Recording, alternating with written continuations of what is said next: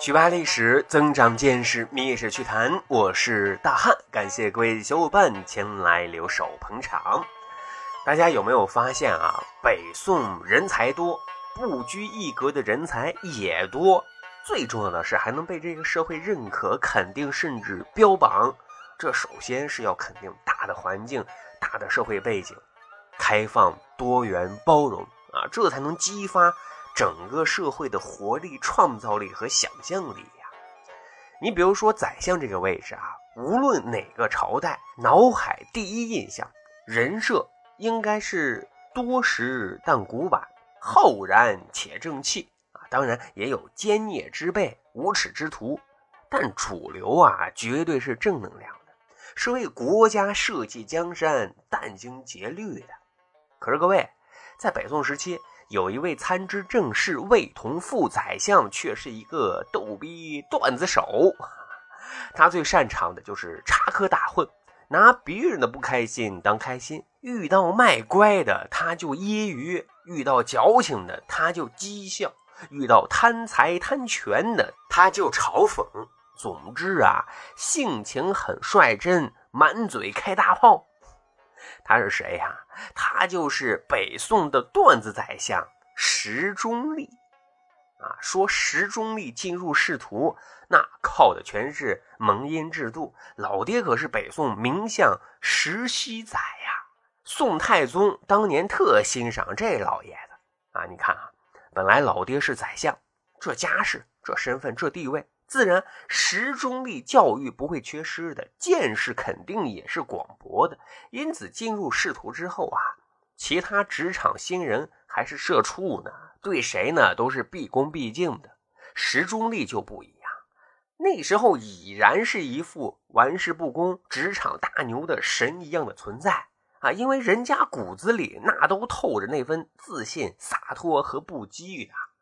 说有一次啊，大臣杨毅家办丧事啊，众多同事专门前往吊唁逝者。这来的人呢，不是王公大臣，就是贵族子弟啊。这杨密呀，也特别有意思，给参加吊唁的人呢，每个人都发一件白蓝衫啊。不过这白蓝衫啊，也很有讲究。这地位高的呢，发绫罗制成的；地位稍低一点呢，就发绢布制成的。这等级不同，哈，质地也不一样。石中立也去参加了，因为他级别不够啊，也就只能穿绢布制成的白蓝衫。他就看不过眼啊，觉得这种事儿还要把人分个三六九等，实在是太扯了啊。于是就故意在人群当中啊放声痛哭，一阵哀嚎哈啊。他这一哭，着实把同僚吓了一大跳，连忙问咋回事啊？这时啊，石中立人家满脸委屈的就说：“我，我想起我父亲了。倘若我父亲还健在的话，我，我今天一定能穿上高贵的绫罗白蓝衫啊！” 说完就继续痛哭起来呀。各位啊，你说这石中立，这是不是专门前来砸场子的呀？啊，这后来呢，石中立调入到了翰林院入职。啊，说当时呢有一个同事啊叫刘子怡，在侍郎的位置上啊干了好多年，眼巴巴的就等着提拔做宰相啊。可是呢，这一次又开始人事调整了，刘子怡还是没能被提拔。所以呢，人啊特郁闷，也特气愤，直接就给单位打报告，说自己病了，要休息，大门不出，二门不迈，整天就窝在家里头。这按照礼节啊，同事都知道他病了，就去他家里慰问看望一下，询问一下病情，推荐一下药方。石中立也去了，但是他却笑嘻嘻的跟同事说呀：“ 我看老刘同志啊，没啥大病。”只需服一剂清凉散即可痊愈。啊！说完之后，同事们都惊呆了，面面相觑啊！为什么呢？这里头有秘密啊！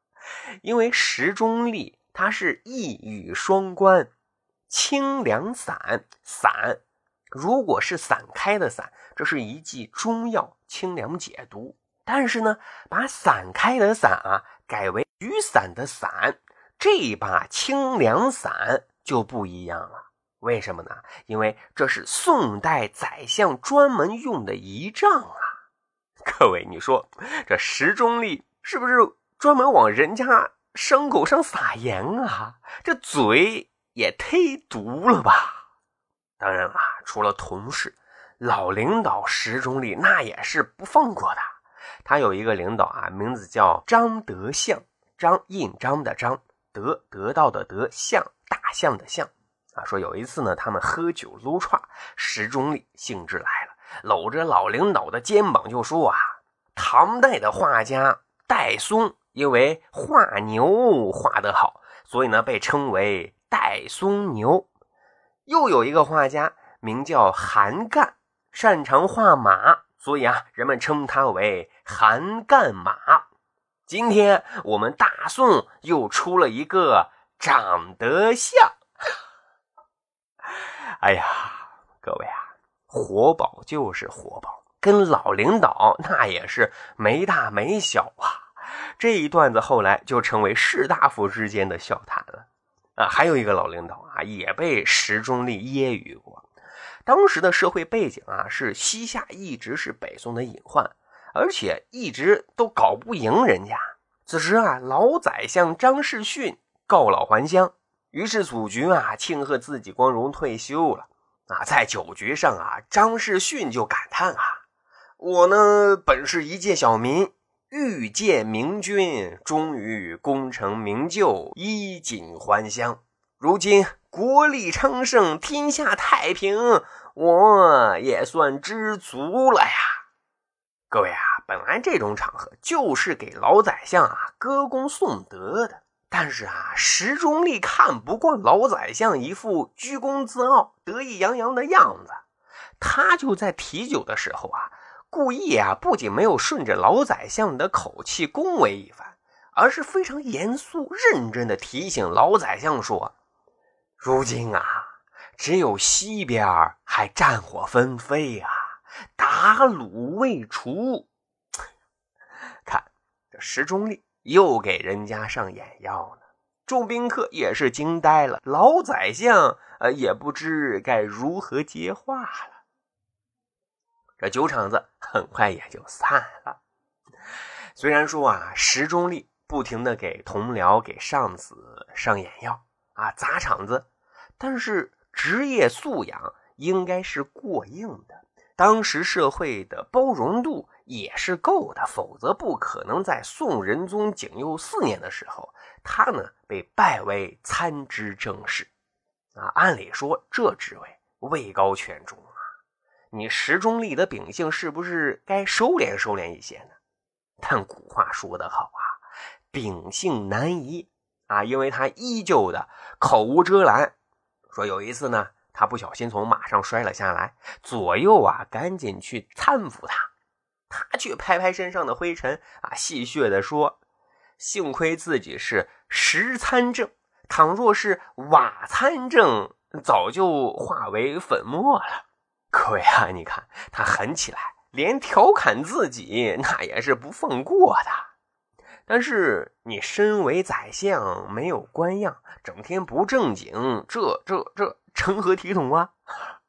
当时有个叫上官鼻的人，就曾经劝他说：“啊，你职位也不低，名望也挺高，怎么一天到晚净说一些不着边的笑话，一点礼数都不讲，太没有正形！哎呀，管管你自己的嘴巴吧！”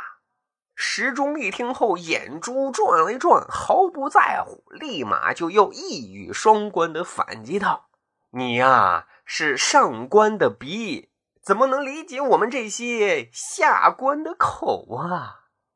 各位，你看这像宰相吗？太不正经。结果呢，石中立当上宰相第二年，加之当时异象频发啊，要么是地震，要么是旱涝，弹劾他的奏折啊，雪片般的就来到了宫廷当中。